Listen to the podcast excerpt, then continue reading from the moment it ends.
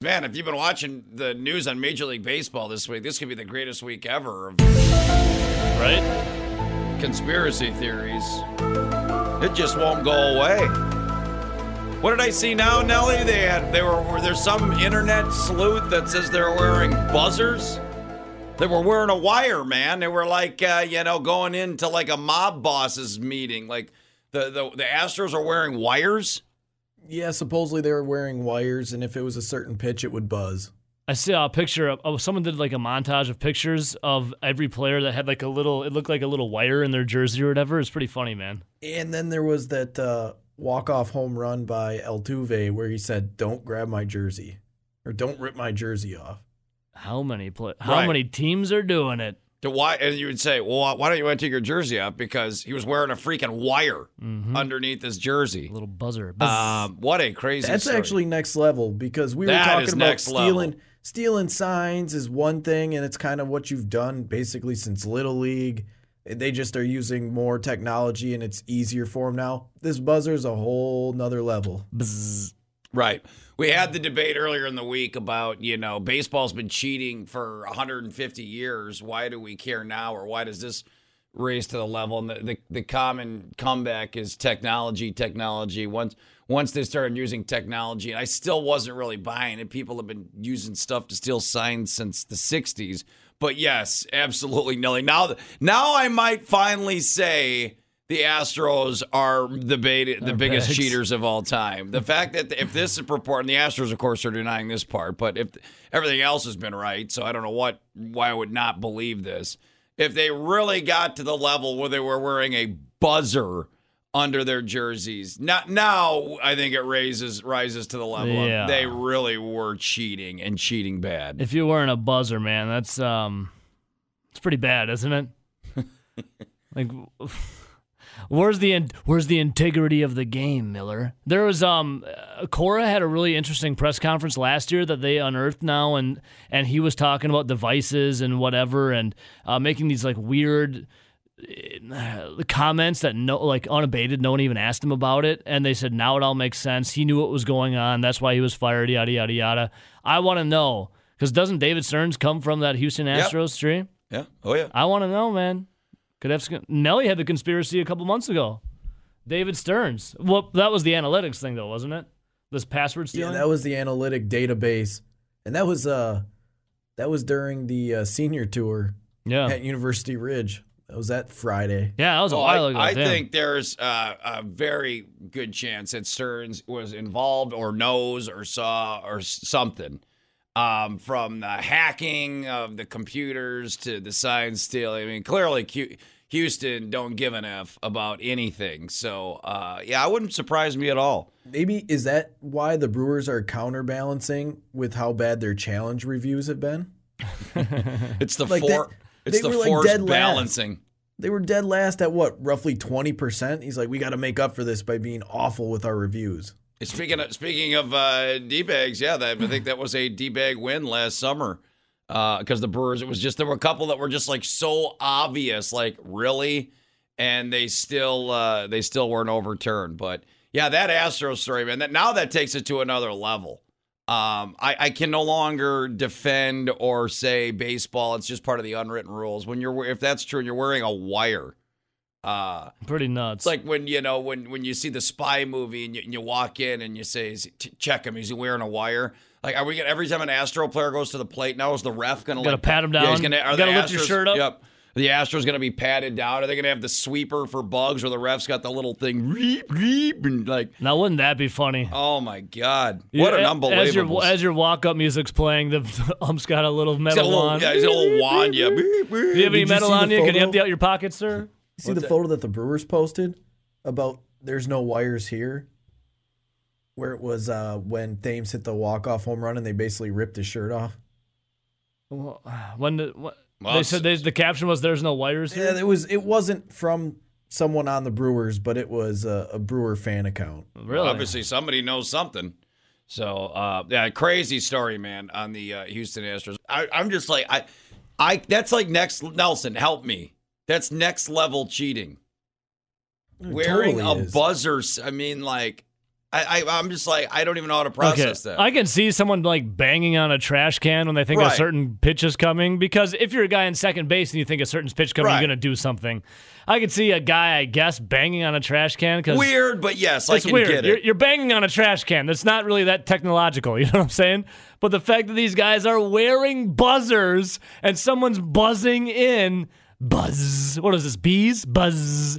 Wearing buzzers is nuts. It's nuts.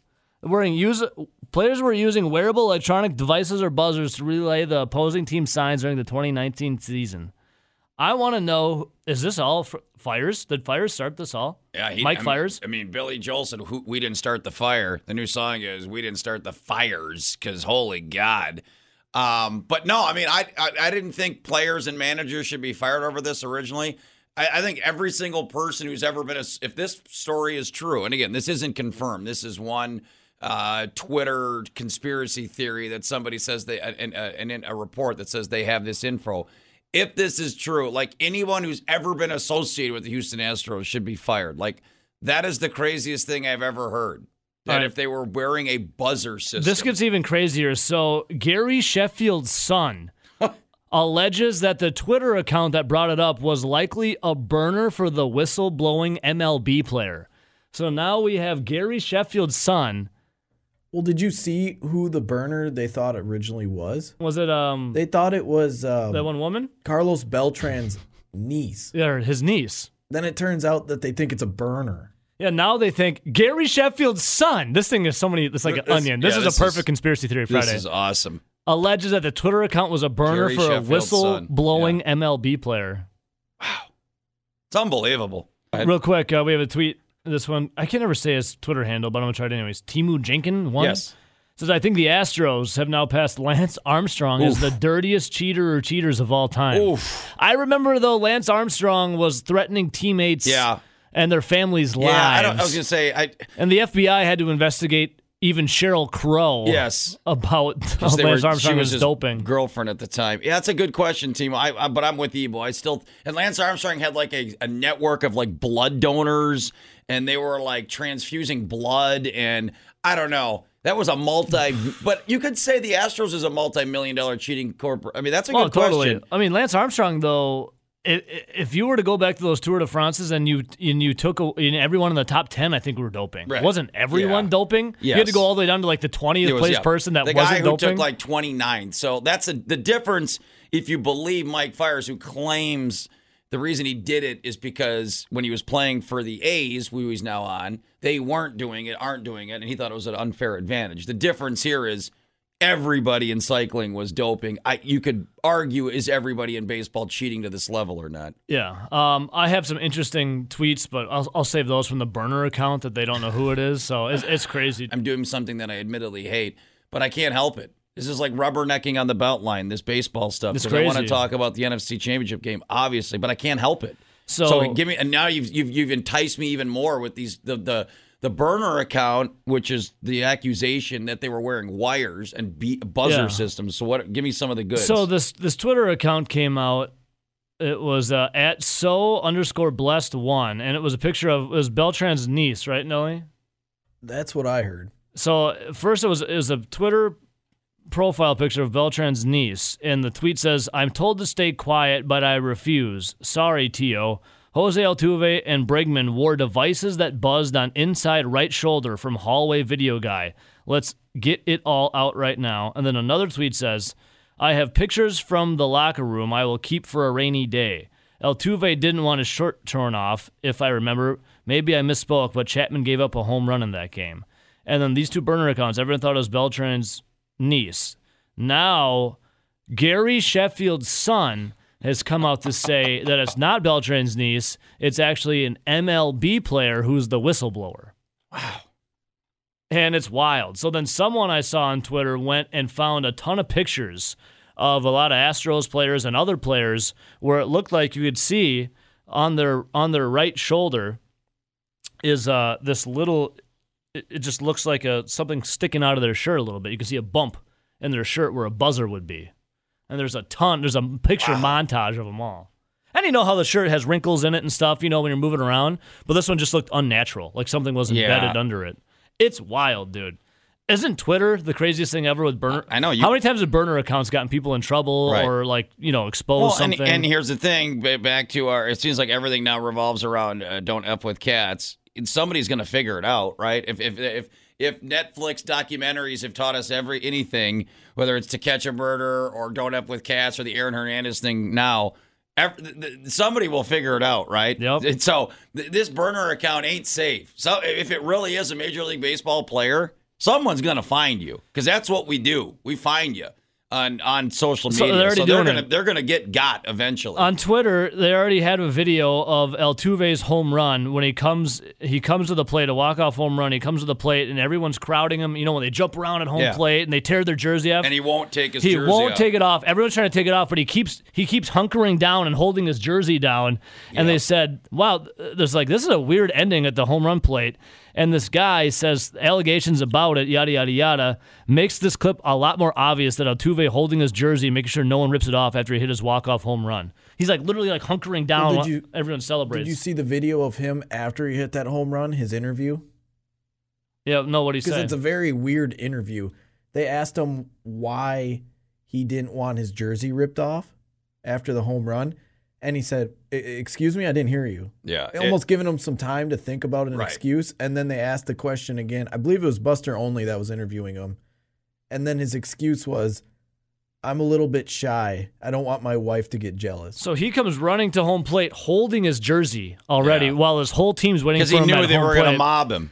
He's holding his jersey, and then he after they do a, that little mob, and he's like he's like hunkering down so no one can grab his jersey. He runs straight.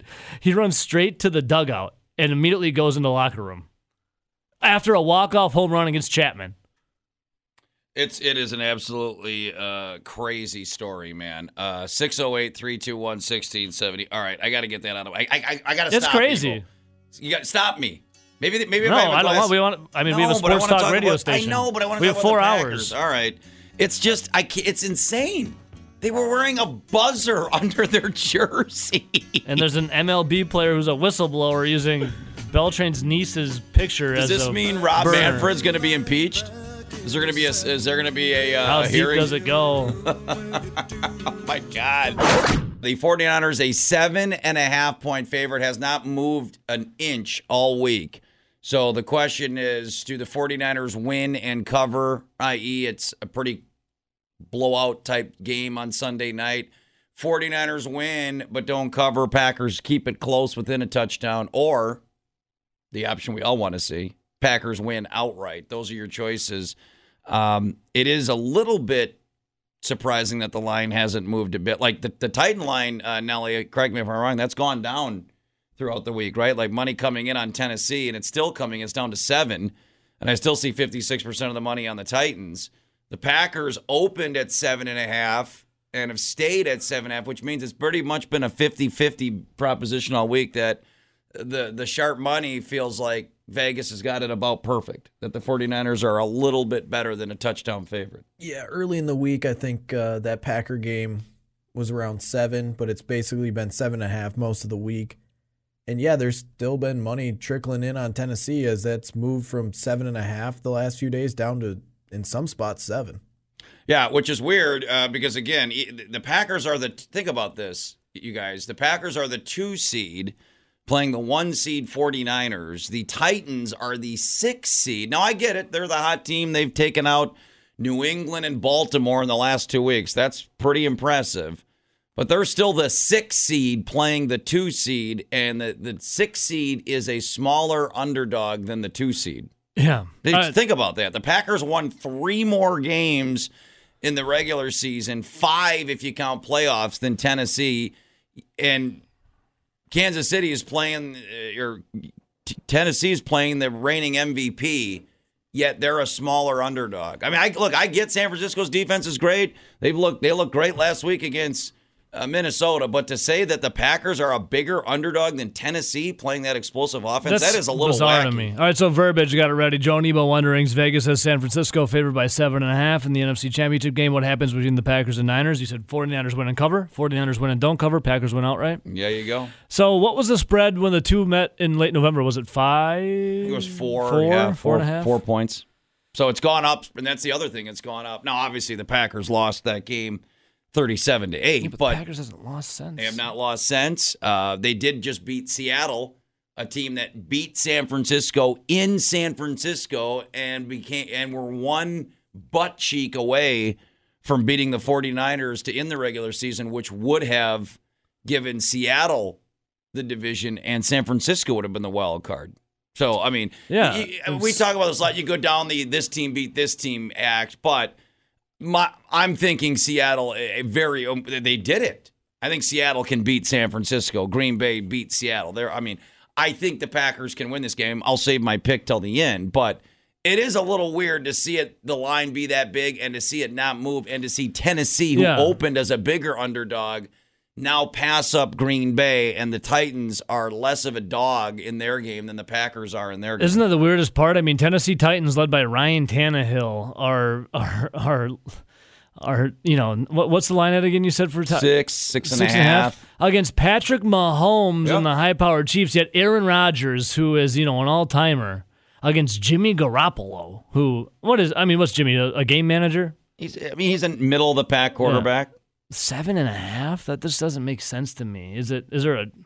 Can you say it's a trap, or is it? Are they throwing smoke screens, or No, what I, is it? I, I mean, what do you think, Nelson? I, I guess to me, I is to how it could be answer his question is they just think that San Francisco's defense is that dominant, and that Tennessee has a better team. To, not that they're going to win, but they have a better formula of keeping it close because Derrick Henry's a great running back, and they can control the clock, and they can keep Patrick Mahomes off. So I guess Vegas theory Might be able is to look at past games too. San Francisco blew out Green Bay.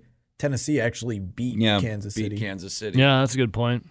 Um, I look, and and maybe you know, you asked. I, I was listening uh, to the replay of the Amon Green show last night. I was driving home from the gym, and you were talking to Amon about momentum is a real thing in sports, and Yeah. how you were talking about how the the, sw- the swings in that game last week with Seattle.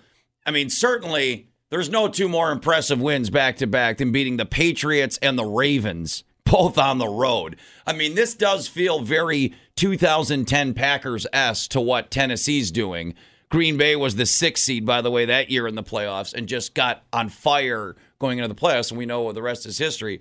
Tennessee feels like that. I mean, when you take out Tom Brady and Bill Belichick in their building, and then you follow it up with beating the what's going to be the runaway MVP, the team that only lost two games. I get why Vegas is hot on Tennessee and saying they shouldn't even be an underdog in this game. I mean, Kansas City's not as good as Baltimore, New England. Why do we think Tennessee can't win this game? That being said, they still are a team that had to get into the playoffs on the last week of the regular season. It's as you just said, it's still Ryan Tannehill who's had a decent season, but are you really trusting Ryan Tannehill over Patrick Mahomes and Aaron Rodgers? Like, I, I don't- it just doesn't. Some, something's off here Something is off. that Ryan Tannehill and, and Jimmy Garoppolo are the favored quarterbacks really over Patrick Mahomes and Aaron Rodgers. That just that just doesn't sound right. you know, and then you look at the Niners. Is uh, if Jimmy Garoppolo wasn't in this game, let's say Jimmy Garoppolo was out, what would you think the line would be affected by? Would it even be that much? That's a great question. I mean, it would have to be, but yeah, that's. I don't think Like this point? Line, no, I, you're right. I mean, I this line isn't because of Jimmy No. Garoppolo. This line's because of San Francisco's defense. Yeah. It might not even. I wonder would it Yeah, even. it would change if it's. Yeah, seven no, it and would a change, half but right how much would it with change, CJ though? Beathard in there, it'd probably be like three and a half. You think it changed that much? Yeah. I, I mean, Garoppolo's a decent quarterback, but I get what your point is, Ebo, and it's a good one. Of is the line being influenced? I don't. I mean, if the Packers lose on Sunday, they're not going to lose 41-38 in a shootout. Dude. They're going to lose twenty-seven to nothing because San Francisco's defense is that dominant. Against the Vikings, Jimmy Garoppolo was 11 for 19 with 131 yards, a touchdown, and an interception. 11 of ni- he completed 11 Yeah. passes. well, and go look at what Tannehill did against Baltimore. Yeah, that's true too. He was like eight of nine. He, he had like 80 yards. Like these teams are winning because of their defense. I don't know what that and says. run. Yeah, running and playing defense. I don't know what oh, that Oh, dude, is Tannehill even better? He was seven for 14, Seven for 14. but 80, 88 yards, but two tutties he passed for. and but they dominated that game. well, Derrick Henry, dude. Didn't Derrick Henry throw a touchdown pass? He did. Yeah, he did, and he had 195 yards on 30 carries. What a monster! But then you look at the Niners rushing attack. I mean, Coleman had 22 carries for 105 yards. Mostert had 12 carries for 58 yards. Breida had 8 carries for 17 yards. I mean, they're just a juggernaut for running the ball. Maybe uh, you've said it a lot this season. It's not Aaron Rodgers' team, it's Aaron Jones' team. Maybe these point spreads are telling us that if the Packers have any prayer on Sunday, Aaron Jones has to have like 175 rushing yards. Crazy numbers. What do you make of them, Packer fans? Wine is flowing like beer, to quote the great Lloyd Christmas. The wig hair is flowing. Hopefully, the there is not another wig gate situation here today. Um, all right, uh, let me ask both you guys. We've had this poll in the field now for just under an hour. Uh, 50, 80 votes as I hit refresh in. Uh, close, all three, but Packers winning outright, still a slight lead. Do you buy that vote, Ebo? And then I want to know what the three of you guys voted for. Man, Well, I guess um, RJ left. We can ask him when he comes back. The two of you guys voted for. So when I look at this, I honestly think I have this feeling, this this in my heart of hearts, that the Packers are going to win outright. Like in my heart, I feel it deep down to my core. It could be full I circle. your plums? Is it still your down plums? in my plums too. It's definitely down in my plums. It's my whole being. It's my whole essence. It runs through me. The Packers are going to win. You had third the third time out in Cali. First time one too good against the Chargers. Second time one too good against the Niners. Third time, I think they're going to get it right. What better way though for it to come full circle for Aaron Rodgers? And we're going to hear it at a nauseating level on Sunday. I get it, but I think it's worth noting. Chip on his shoulder. 49ers snub him in the draft. What does Aaron Rodgers say after the Packers draft him? That the 49ers, he's going to make them regret they didn't take him. Rodgers, the Cali kid who grew up a Niners fan, then snubbed by the Niners in the draft, comes back to California, the NFC Championship game, one game away from the Super Bowl, after a season of you know, being average and hearing all the people, including myself, doubting him at times, which, you know, I apologize for that, Aaron Rodgers. he comes out and he has the game of the ages as a You're ultimate selling the sizzle, as an ultimate fu to the Niners snubbing him in the draft, and he wills the Packers for an outright outright win, which I voted in the poll. Packers win outright, and leads the team to the Super Bowl. Ebo, impressive. My heart of hearts, down in my plums. Wow. My whole being, my essence. I wouldn't have saw that coming. Now, if the, the guy that I'm about to ask says that, then I'll then I'll feel like this wine has got like 190 proof wine we're drinking. So Nelson, and it could be the wine, but I've only had four sips. I was gonna say we're not we're not drunk yet. Uh, Nelson, give me the what Ebo just said. Uh, out of the three choices, Packers win outright, Packers lose but cover, or Packers get boat raced. I think this is going to be an extremely tight game the whole game. And I actually voted for the 49ers to win but not cover. I just think they're superiorly more talented and they still have the better head coach. A lot of things, in my opinion, point to the 49ers. I'm not saying the Packers can't win. I just think LaFleur does come back. They do get it right and they have a better performance. And I think it's a within a touchdown game. Um, yeah, I could. s- I, I I mean, I, mean, look, I can totally see. I think it's gonna be a really close game. I agree. I, I, I think the uh, the the blowout stuff is um, is silly, and I like I, you can do whatever you want, Vegas, with this line. I'll say thank you for the plus seven and a half. Uh, I still, I mean, I guess I get the Titans thing. Do you guys feel like the Titans have a little 2010 Packers in them? Like they're just the sixth seed that got hot late, mean- and nobody wants to play them, and that's why they're not as big of an underdog as the Packers are. No, because Aaron Rodgers was unconscious. He like Aaron. But has Derrick Henry been unconscious in this run? Sure. I mean, he did throw a touchdown pass last game, so I guess he has that going for him. If you want to, you know, channel his inner Aaron Rodgers. I mean, Aaron Rodgers though in that 2010 run, he was not good against the Bears in the NFC Championship game. No, not not at all. I mean, it was. Uh, but the- outside of that, he was but to phenomenal. get to, yes, to get to that game and then in the Super Bowl, um, the the the Falcon game is still to this day the greatest quarterback performance I've ever seen. I mean, they scored 48 points and he was out of his mind. So, but you're right. The NFC Championship game, which is the game we're talking about on Sunday, uh, he was average to below average. It was Clay Matthews, Charles Woodson, and B.J. Raji who single handedly won that game. Um, so again, you go back to Sunday then and you asked the question, I you know I don't know what what Jimmy Garoppolo worth. I think Nelson's right. Just but that's Nelson. Don't you think that to Ebo's question about Jimmy Garoppolo would if he was out, how much would it affect the spread? Don't you think they're just doing that because they feel like they have to change the spread because the starting quarterback's out? I mean, San Francisco's not I winning mean, Jimmy on Sunday. Garoppolo was clearly better than C.J. Beathard. Yeah, but they're not winning these games. They're winning these games because that defensive line is insane. Well, they're not necessarily winning all these games because of Jimmy Garoppolo, but if you if you put in a quarterback that is well below average, it's going to make a difference in a decent amount. Of time. I of mean, games. Jimmy GQ threw an interception against the Niners, and then the Niners said, "We're going to exclusively run the football," and they ended up just dominating Yep. the Niners. Jimmy GQ, if if you want the Packers, if the Packers, I mean, this sounds stupid. If the Packers want to win this game, obviously they want to win the game. You got to make Jimmy GQ beat you. I agree, but I just, I- but how do you? That's, that's the way you. That's the the best chance the Packers have is letting Jimmy G try to beat them. But it's not saying that uh, Jimmy G's a bad. But quarterback. That's no, yeah, exactly. It's not a bad quarterback. No, I think he's a decent quarterback, but that's the Packers on defense. That to me is how do the Packers score on the 49ers? Because yes, Minnesota's more of a run first team than Green Bay is, but it's still what what they did to Dalvin Cook, 9 carries, 18 yards. I mean, yeah, I still believe Ebo that Aaron Rodgers has a turn back the clock moment at some point and maybe it's Sunday. But I don't know, man. If Aaron Jones has 9 carries for 18 yards, I'm not feeling too confident about this game on Sunday. No, I'm not. I mean, what do you think happens with, you know, Aaron Jones has been able to find the end zone a lot. Can he get yardage? What was the Elina Mon said yesterday about getting into the He didn't have like a he had 60 yards, but he found the end zone. What was the uh, the term we used? Oh uh, man, I can't when you remember when right it, it was, like I don't remember. Amon made a pretty good point about that because we asked that. I mean, like Jones had a decent game. I think it's more about the touches maybe than the yards. What's the number? Is it 20 Nelson or 25? When Jones touches the 20. ball, It's when he touches the ball 20 times, 20 they, they haven't lost a game this year. Twenty or more times, Packers are. Um, So maybe it's not so much about yards; it's how many times. If Aaron Jones touches the ball twenty times on Sunday, the Packers win. Do you buy that? You, can we agree on that statement? Forget about the yards; it's about Well, dude, because- I mean, Aaron Jones touched the ball 21 times. He carried the ball 21 times against the Seahawks and only had 62 yards, and they won. and they won.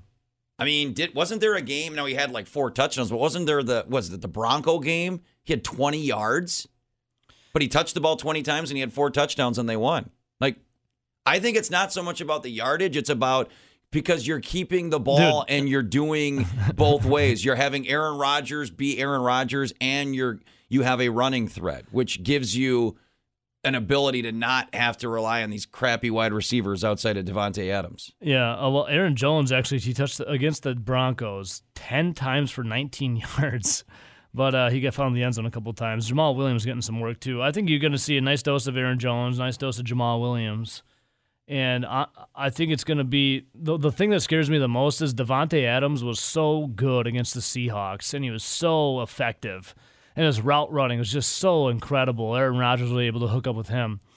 What happens if I don't know Richard Sherman, someone shuts down Davante Adams? Yeah, that's a problem. Um, I'll say this though: Richard Sherman doesn't necessarily play man to man all the time. Yeah, he only he likes to sit in zone. Yeah. But I will be extremely disappointed if we saw Aaron Rodgers' performance like he did against Seattle, where he didn't even look to a third of the field. All right, 608 321 1670. What say you? What's the what's the recipe to win on Sunday? I have, I have a question for you guys as far as your viewing habits, because I have two scenarios that have been offered on Sunday, and I don't know which is the better because I get really nervous for big games, and I'm like already nervous about Sunday. Of course. So I got to get your guys' take on my our collective Packer Nation's viewing habits for this game on Sunday. The biggest question is to me, where does this? And I know we talked a little bit when you made a, a special appearance with us on Monday. Where does this rank? Really, as far as all-time surprises, where we sat a year ago today, Matt LaFleur was one week on the job as the Packer head coach. Uh, the fallout of Mike McCarthy was was, was full on. Uh, we hadn't even got to the Bleacher Report and all the fallout from that. We hadn't even gotten to free agency. We hadn't even gotten to what are they going to do with Randall Cobb and Clay Matthews and other veterans.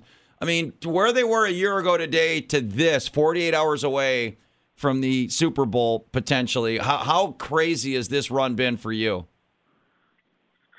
Well, crazy for me, and obviously even crazier for them, Joe. I, you know, right now I put it on a par with 07. when nobody expected much of Mike McCarthy's second team, coming off an eight and eight season where Brett Favre was 37 years old. I want to say when that when that particular season started. Yeah, he would have turned 38 in October of 07. So he was 37 when that year started. Rodgers is 36 now. You guys remember that 017 went 13 and three, lost to the Giants in the NFC Championship game. This is this is a team coming off what 13 wins, guys, in the last two years, 13, 18, and one. I think Vegas had them at nine to start the year. I think Vegas gave Chicago and Minnesota higher odds to uh, to win the division than they did Green Bay. I think Green Bay was anywhere from ten or twelve to one to win the conference, and, and here they sit, guys, sixty minutes away from playing in another Super Bowl. So um, I, I think 2010 Joey takes the cake, uh, just because they they came from nowhere. They were eight and six. I know expectations for that team were really high, but uh, they, they were eight and six at one point in time, and, and caught fire down the stretch to win the Super Bowl. So that that probably ranks number one. Uh, but I would put this right now at number two in the last quarter century or so uh, with that 07 team, guys.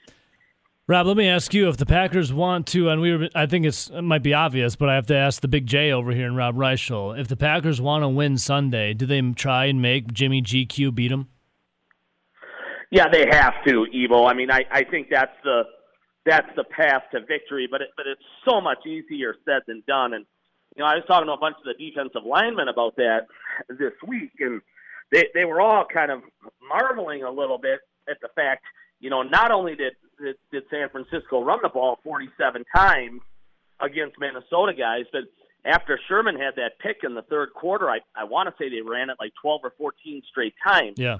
Uh, and I mean, Minnesota knew what was coming every single play. It was almost like watching Badger football against Rutgers or something like that, guys.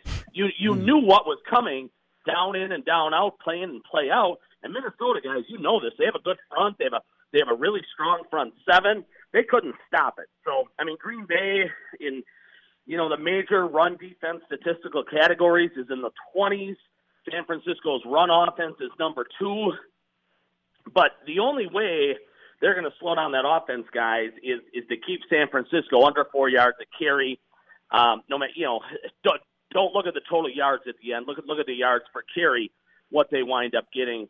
I mean, San Francisco would love to run the ball again 40 times, but but if you can t- if you can put them in third and long guys or third and mediums and make Jimmy G have to beat you through the air, you know, I, I think they can hold up on the edges against those wideouts guys. It's it's Kittle that's going to be maybe a guy they just don't have an answer for at the end of the day. But still, their their, their best path defensively to slow San Francisco down is to slow the run and then make Jimmy G go ahead and beat you. Because if the 49ers get that running game going, guys, you know Green Bay Green Bay has almost no chance really to win this football game visiting with our Packer insider Rob Reischel. So to that point, Robbie, I mean, we, we debated this the other day. Is you know, is, is the Packers formula to, to, to make it ugly, to, to out physical a physical 49er team? Or do you see a scenario where there could be an Aaron Rodgers turn back the clock day and, you know, he throws for 350 yards and the Packers hang 35 points? Or do you say, no, screw that. The only way they can do this is to out tough a tough team and the offensive line's got to show up and they got to establish the line of scrimmage and they got to shut down San Francisco's line of scrimmage when they're on defense and just out tough a team that's basically been the, the best physical team in football this year? Yeah, Joey, it might be a little bit of both. I mean, I don't know necessarily Rodgers will have one of those 353 touchdown kind of games. I, I, I just don't think San Francisco allows that to happen. They're, they're just too good on that side of the ball. What they need him to do, Joe, is be remarkably efficient. Um, and let's say he even throws the ball only 30 times, he's got to complete 22 of those. He he can't have a 27 for 55 kind of game like he did against the Lions. He's got to be razor sharp like he was last week against Seattle. Um, he, he's got to average 10 yards per pass attempt, guys, not seven like he's averaged, you know, the last handful of years. He, you know, look, look at that number when when the game is all said and done. They have to hit a couple of deep shots along the way.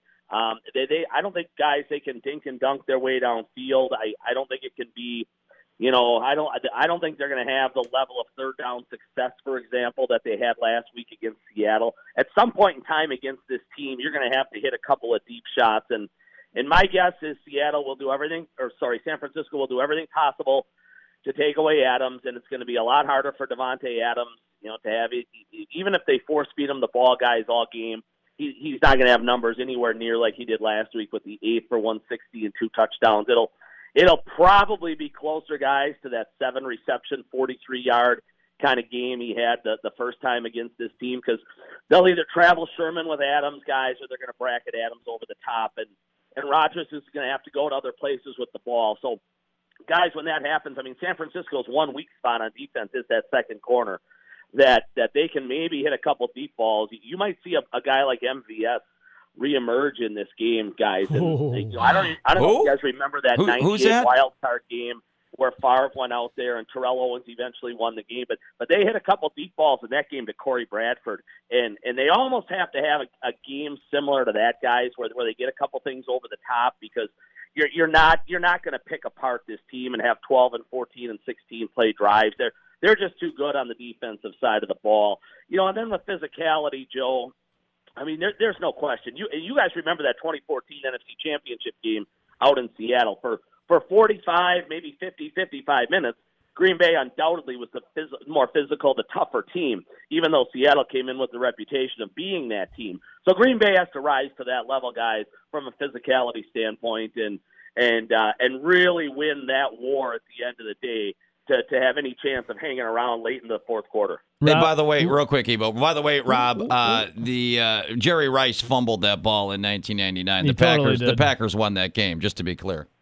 Yeah, and if you guys remember, I mean, Ron Wolf and Holmgren were livid afterwards. Holmgren was on the competition committee and was a big part of, of getting that instant replay changed, uh, which has really changed the course of football, guys, in, in the last 20 plus years. Rob, And it there are times where retired Mike Holmgren from the Packers. That he said, "I can't do it anymore. I'm out of here. I'm going to Seattle." No, I, I know. I mean, there were, but guys, there have been times in the last 20 years where, where I, I'll tell you what, the, the replay system, the way it is now, is is so, you know, it, it's just so time consuming. It's it's so labor intensive that that I almost miss 1990s football at times w- without the replay because these Yeah, guys get right. it wrong as much as they get it right. Robbie, when it comes to Nick Bosa, how much is this line for the Green Bay Packers going to be? I mean, can they handle Nick Bosa? Can they give Aaron Rodgers time? Like, who who scares you the most on that San Francisco 49ers defense? Is it Bosa? Is it Sherman? What is it? It, it's undoubtedly Ebo the, the defensive line. Now Sherman is still an elite corner. He's a top five guy in the league. He can, he can play zone or man. It, it really doesn't matter. He can come up and press Adams if he wants to. He can sit back and he, he's that good. But but Ebo, the, the the real struggle they're going to have, and, and and I think Green Bay's tackles are so good, guys, Bakhtiari and Bulaga, that for the most part, I think they're going to hold up okay on the edges. You're not going to have to provide help. Um, and you know they they might give up a pressure and a ding here and there, but for the most part, I, I think they'll be okay, guys, on the edges. I think what really worries you is the interior because San Francisco has terrific depth uh, at its defensive tackles. I mean, guys, you you can scheme to take away a defensive end. Those those big hogs in the middle, you, you can't move them. They're, not going anywhere. So so if Linsley and Jenkins and Turner can't block those guys, forget about it. It's it's over. And and they couldn't block them, guys the first the first time through. You've got Buckner in there who's six seven and just a mountain of a man. Armstead will slide in and he'll play some tackle. Uh, Solomon Thomas, the third pick in a draft a few years ago, is part of that mix. I mean, guys, they're deep, they're talented. They they just they run wave after wave of, of defensive tackles at you, defensive lineman guys on a whole. But if Green Bay's interior three can't hold up inside, and Rodgers has nowhere to go and he doesn't have uh, a lane to step uh, to step up and, and make his throws out of, um, th- there's really no chance for him to be successful because as he tries to leave the pocket guys, people like Bosa are going to run him down. I mean, Bosa runs like a running back, so um, they, they've got to win that battle inside, guys, um, or at least come to a draw with what San Francisco has from a defensive tackle perspective. Uh, before we get to your game day pick, Robbie, uh, Ebo and I asked this question yesterday, talking about the future of Aaron Rodgers and how much more does he have in him. I mean, do you see any scenario with a loss Sunday or a win Sunday and then a Storybook Super Bowl win where he he would hang it up, or do you think win or lose Sunday, win or lose if there is a Super Bowl, there's no doubt in your mind he's coming back for at least next year and, and maybe the life of this contract? Oh yeah, no, there there's no way he's done, Joe. He's talked about playing to 40. I think he's serious about that. I, I I don't I don't even think retirement has crept into his imagination. He he's not gonna you know play the drama card year in and year out the way Favre did. And you guys know I love Favre to death, but that you know that that that soap opera he put people through year in and year out was it got to be extremely laborious, I think, and uh, really really tugged at people. And Rodgers watched a lot of that unfold, and Rodgers doesn't want to do that, guys. No, I I think Rodgers is around. I think Rodgers would love to finish his contract, Joe. They will have some outs after the 2020 season where it's not going to kill him financially and salary cap wise. Let's just let's just say he struggles next year, has another injury it, it would actually it wouldn't be that difficult for Green Bay to get out of the contract after after the third year out of this four year deal. But but I think Rodgers wants to go another four or five guys. Um, it, it's interesting. I had some I had a talk with a couple different people last week in the press box, more national guys that said, "Boy, he doesn't look washed up to me." And I said, "No, this is this is this is his best game in a long, long time. I mean, he was outstanding against Seattle, and and guys, you know, he's he has struggled in NFC title games he he is he has two out of his three where his passer rating was 55, uh, which is obviously unacceptable in a, in a, any game, much less an NFC title game. And then the third one, he, the Rodgers and the Packers were down 31 nothing to Atlanta a few seasons back before they ever got going, and then he piled up some numbers at garbage time. So they need they need Rodgers guys to to have a 115, a 120, a 125 passer rating, be remarkably sharp, complete a high percentage of his passes ten yards per attempt, and and and they might have a shot, guys. All right, stage is set. Rob Reischel, Packers Robbie. a seven and a Come half on, point Robbie. underdog. How does the great Rob Reischel Come see on, the Robbie. NFC Championship game playing out Robbie. Sunday night? Well, you're you're not going to like this, but Oh, um, unbelievable. I, I think they lead, guys, most of the game. I, I think they lead certainly through three quarters. I, I think they take the fight to the 49ers early. I think there's a surprise in there. You know, guys, to ever go and pull off an upset and to win a game like this, I mean, you, you need a punt return for a touchdown, a kick return. You need a scoop and a score like Craig Newsom had uh, in that 95 game out there. So I, I think they get one of those early guys where, where they grab the momentum and, and maybe they lead going into the fourth quarter. But guys, I, I just think San Francisco's too deep and they're too good, and eventually they slow down the offense where Green Bay just doesn't have enough playmakers at the end of the day. And, and I'm going to say 20 to 16 49ers. All right, Robbie. And on a high note, Greg Gard wills his Badgers to a win over Michigan State tonight. Tell me so. Is that F. party? Yeah, we're a 10 That's point Barty. dog. We're going to win in the Big Win Ten outright, leader. Robbie. The Lions' Den. Greg Gard coaches the game of his life. Is he going to let Micah Potter out of jail? They're going to rename the Breslin Center the Gard Center at, at about 9 o'clock tonight. Yeah, presented by Micah Potter. You know what? I, I, I don't I don't see it happening, guys. I don't want to go on a Greg Gard rant. Let's let's let's, let's, let's keep it happy and positive and, and send positive Packer thoughts your way. But but the realist in me says no chance tonight. At the Hey, uh, Thanks, great Rob. stuff. I've You're been following man. your work all week at Forbes. I recommend everybody check out Robbie's work, Forbes.com. Thank you, brother. All right, guys. Uh, enjoy the game. See you, buddy. We're Keep- talking about a win for him next week. Keep your guard up. Goes the dynamite. It's our Packer Insider, Rob Reischel. Follow him at Forbes.com. It's our buddy Raphael, our handicapper to the stars from my bookie. Morning, Raph. Morning, how are you guys? Uh, I am nervous, Great, dude. Raphael, but We excited. We, we're yeah, drinking wine today. We've had a bottle of wine so far on the air. A listener who owns a winery sent us a case of wine, so we've been drinking Mm. all morning. It's delicious. Nothing wrong with that. We're Wisconsinites, Raphael. We drink whenever.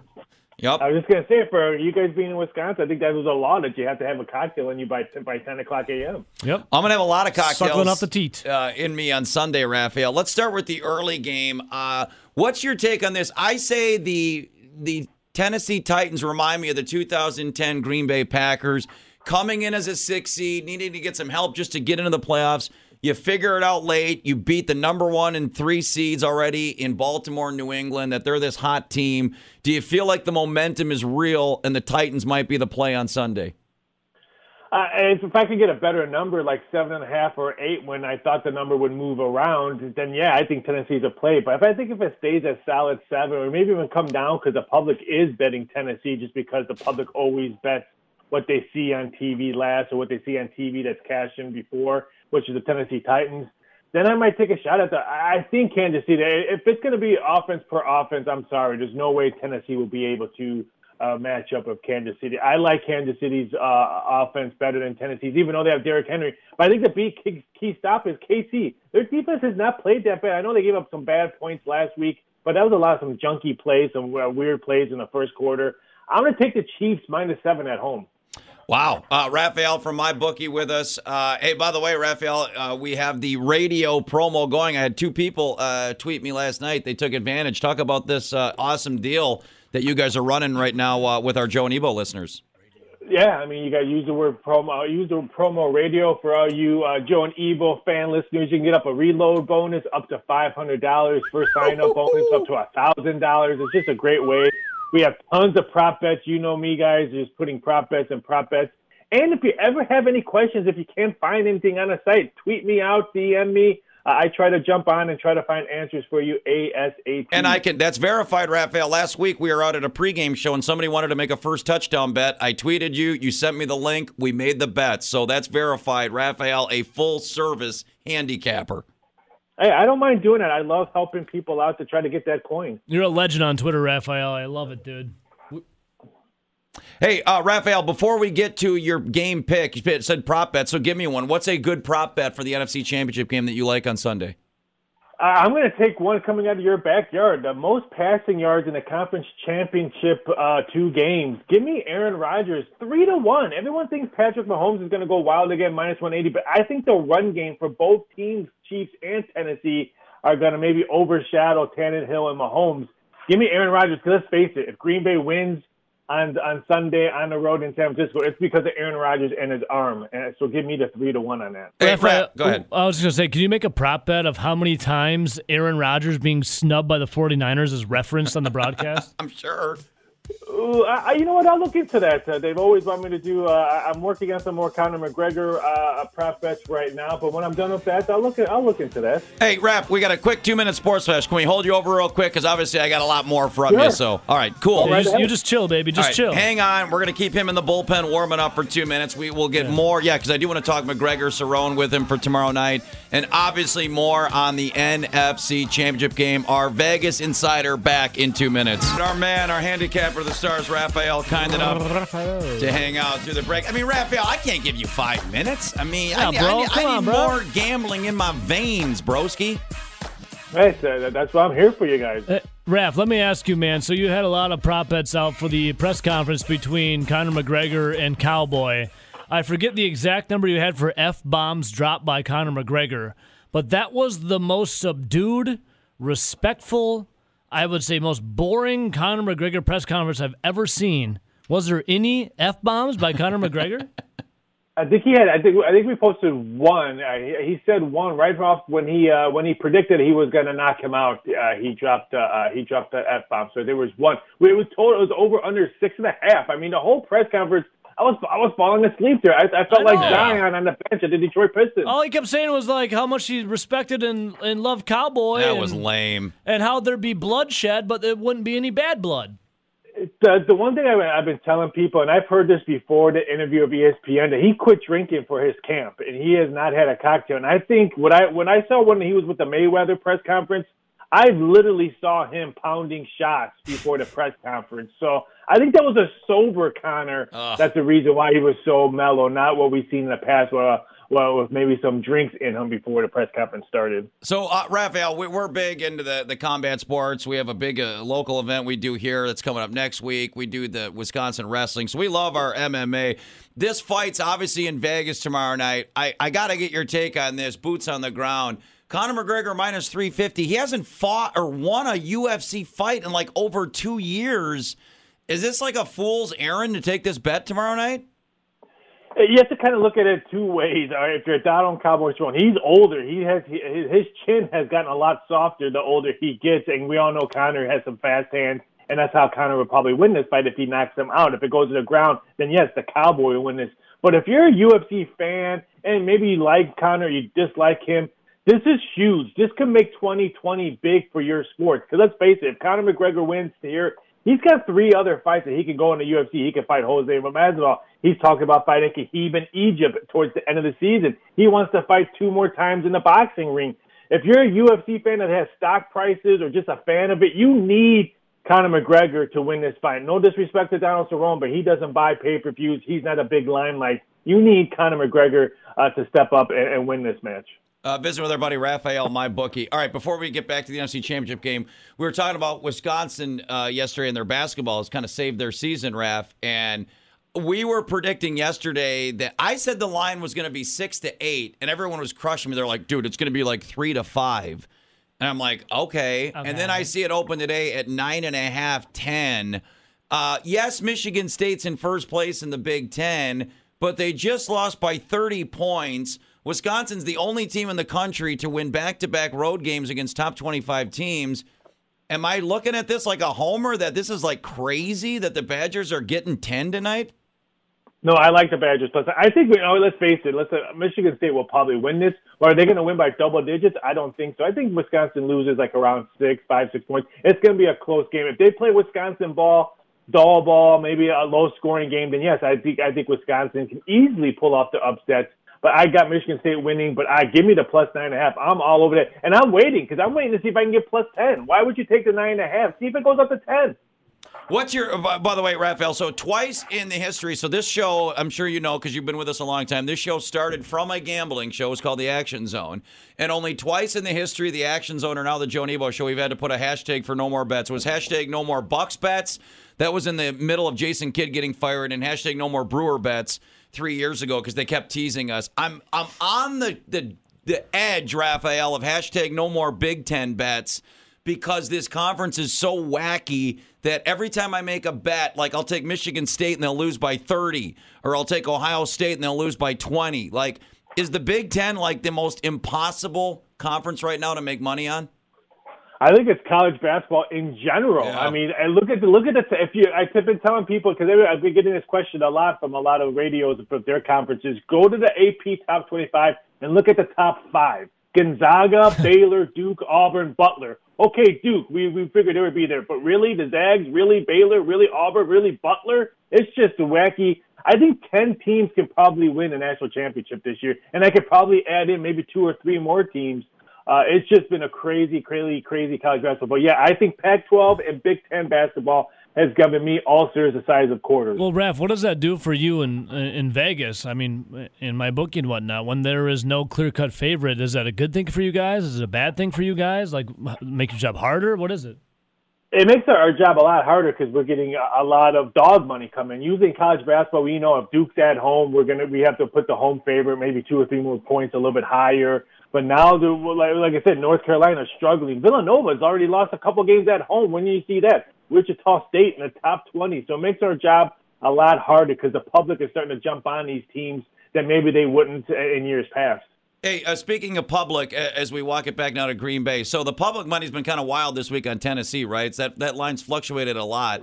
We were talking about this earlier, Raphael. The Packers opened at plus seven and a half Sunday night at about ten o'clock.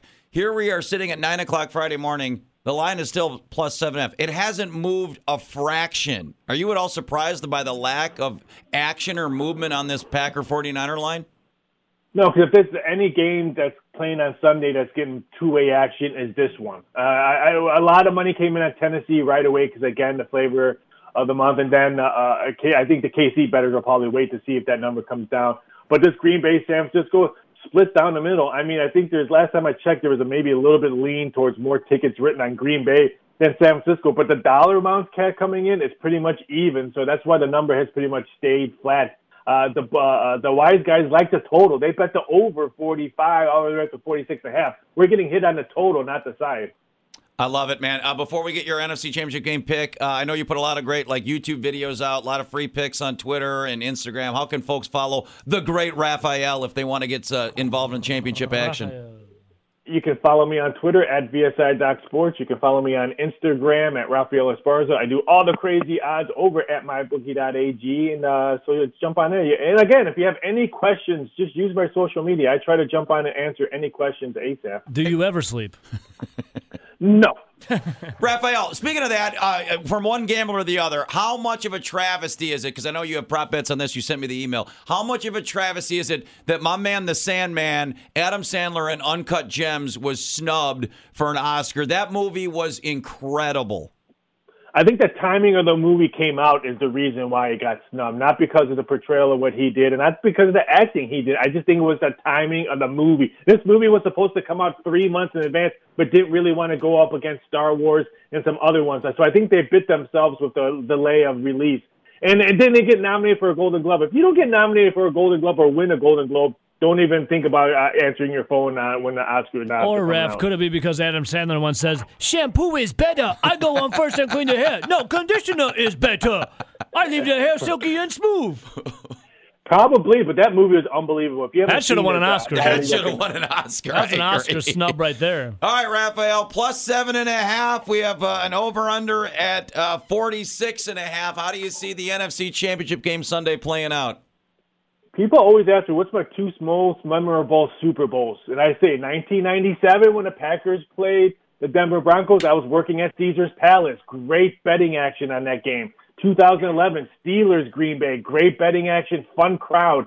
Green Bay upsets the 49ers. I'm going to take the plus seven and a half. I didn't think Green Bay wins this game outright. It- It's hard to beat a team. It's hard to beat a team twice in, in, a, in a season, and they got blown away last time these two teams played. Revenge gets reserved on Sunday. Give me Green Bay. Give me Aaron Rodgers plus seven and a half. Raphael, I could kiss you right now. I'm dancing, Raphael. You can't see me, It but could I'm be the dancing. wine talking, but I it could could be kiss the two bottles of wine I drank, or it could be your Packer money line pick. Thank you, buddy. Take it easy, guys. Have a great weekend. Love you. Wow, there he is. I hear Elvis and Sandstorm playing. Man, one of Vegas's. Is this our Elvis remix? Oh, that is weird. Look at that. How did Sandstorm, Sandstorm and Elvis playing. Man, Nelson, you put in some sandstorm? That was pretty cool. All right, he likes Wisconsin tonight. Real quick, before we get, because obviously we got a huge basketball game tonight. You're a wrestling guy. I'm a wrestling guy. We're our station's now a wrestling station. How big is tonight? I can't wait to be down there. Wisconsin Wrestling Show live from seven to eight from the Field House. Number four, Wisconsin. Number three, Ohio State. RJ, it's like the volleyball. If you've never been to the Field House and watched a EW volleyball game or a wrestling match, it's it's turn back the clock. You feel like when you walk in there, you're walking into like 1980. It's Yeah. awesome. That it's going to be insane in there tonight. I can't wait. Yeah, and seeing the the crowds come back and that place being, I mean, in the past it had been, you know, decently full, but now uh, the larger crowds are starting to come in. Um, you're when success comes, um, so do the fans. It, much like volleyball, for a while they were okay. Uh, then the recruits started rolling in. People are like, "Ooh, these are big time recruits. Let's go. Let's go watch the volleyball game. They're good things are starting to happen."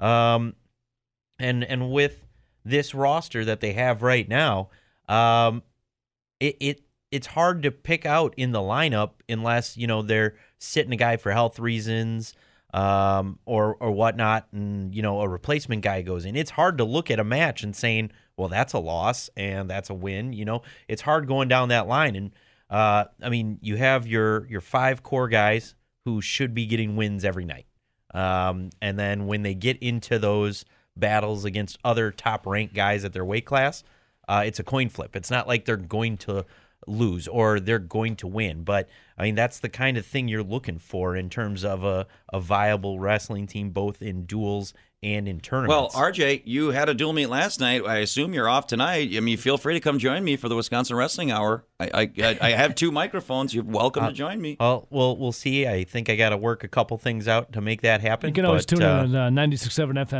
and 1670 Well, I, I tune in. Or streaming Mad on City Sports madcitysportsman.com. Chris Bono will join us live t- tonight, RJ, What at seven fifteen. And John Reeder, a world team member, will join us at Yeah. seven thirty I, tonight. I will be listening. Okay, buddy. Okay. I'm just saying. Uh, all right. Oh, well, let's get the non-basketball then. How about the hockey? Um, we had Barry Richter in here on Wednesday. I man. I mean, look, this team is like talk about like the te- we think the basketball team teases you, dude. The the, hockey the team? hockey team just like rips your soul out. They they're ranked third in the country in in October.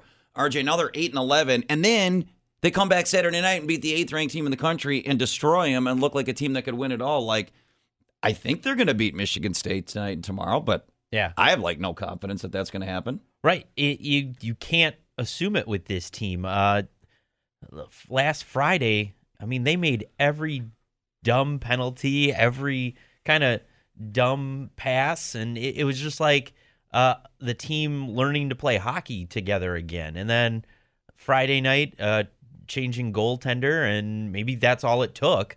Uh, but something changed, and all of a sudden, it looked like that team that that swept Duluth earlier in the year. So This is Barry's in that. and, and that could be it. Um, right now, it, it seems you know the this team is really just missing an elite goaltender, and I'm not saying Lebedev and Barry aren't good. Barry. Um, they are, but on the level of expectation this team should have for its goaltenders for the amount that they've put in in the past, I mean, there's been a big drop off at talent at goaltender lately, and I think if you can start getting elite goaltending recruits in here, uh, then we might see that turn back. Because if you get a guy who, uh, as Barry says, lets in those greasy goals, Oh, I miss greasy goals, RJ. It's not in your favor for winning games. No, I'm not a recruiter, and but I'll play one on the Joe Ebo show. And I don't think I see anyone doing this in NHL or college hockey. What if you got a, an absolute unit, like a dude that's four, pushing maybe 500 bills, and you put him up in those hockey pads? You just block the entire goal. Can you do that? I'd, I'd assume you can, but I Like, mean, just cover the five hole. Everything Wasn't else that is like covered was, by I say, was it the Mighty Ducks or Yeah. what was that where they put the yeah they put the fat kid as goalie? Why don't you just get a unit? and then they there? replaced him in the shootout with Julie the Cat. Has anyone thought of that? You just get a guy that's yeah, like just get a big fat guy like and play my goalies. 600 pound life from TLC and recruit that guy. I- Like Can- Jabba the Hutt laying can- in front of the goal. Can he skate? Doesn't need Doesn't skate. matter. He doesn't need to skate. All he's got to do is protect this five hole. In If- fact, RJ, we don't you- want him to skate. We just tell him to. Uh, Yeah, Ebo's like right. Jabba the Hutt doesn't It- move. He just don't lays move. If you found a guy who can cover the length and height of the goal, I, I don't Like see I why. want a guy that the Zamboni driver's like, I don't know how I'm gonna fix this one yeah. when he's out on the ice. Well, I mean, if, if you can pull it off, might as well. I know? Granato's and Strobel's listening. Go recruit him. I want I Job love of the you, Hut. Strobel. I want Jabba the Hutt. Goaltending. Hey, are they like RJ? Are we? Uh, should we get to the point though? Final thought of this, all seriousness. If they don't turn this thing around, I mean, are we at the point where we question if this, they're going to make another change after this? Because it's year four. I mean, you get year one is always it's a do over. It's Yeah. nothing because it's the other coaches, players, recruits. Year two, it's like it's tiny bit. You're expected to win. Year three, it's like let's see some progress. Year four is where results need to happen. This is year four. This is the year. Whether it's Paul Chryst or Greg Gard or Tony Granato, if you're not winning by year four, you're on the clock, and they're not winning yet. Yeah, um, I, I'm not sure we're there yet. I mean, from the time they made the their that postseason appearance under Eaves, uh, the second time after winning the national championship, um, somehow recruiting went down, um, and the talent level in this program was pretty low. I mean, you had Mr. Hockey's from the state of Wisconsin going elsewhere Right. and finding success at other programs. You weren't bringing that guy in. You weren't bringing in some of the elite Canadian talent they used to bring in. You weren't bringing in the Minnesota guys that used to come in here.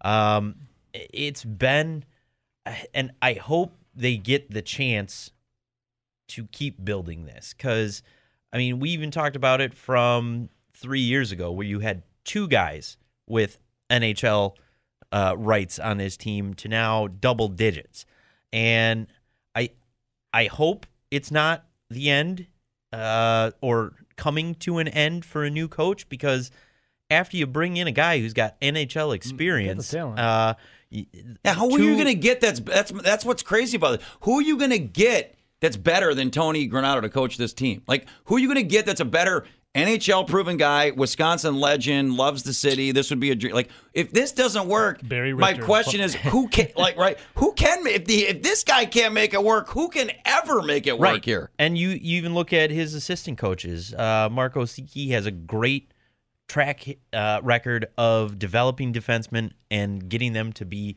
NHL superstars. Um, so, I mean, the, this staff, in their recruiting and everything, has what it takes. It's just, I think we have to realize Wisconsin hockey fell so far that it's going to take a while to get back there.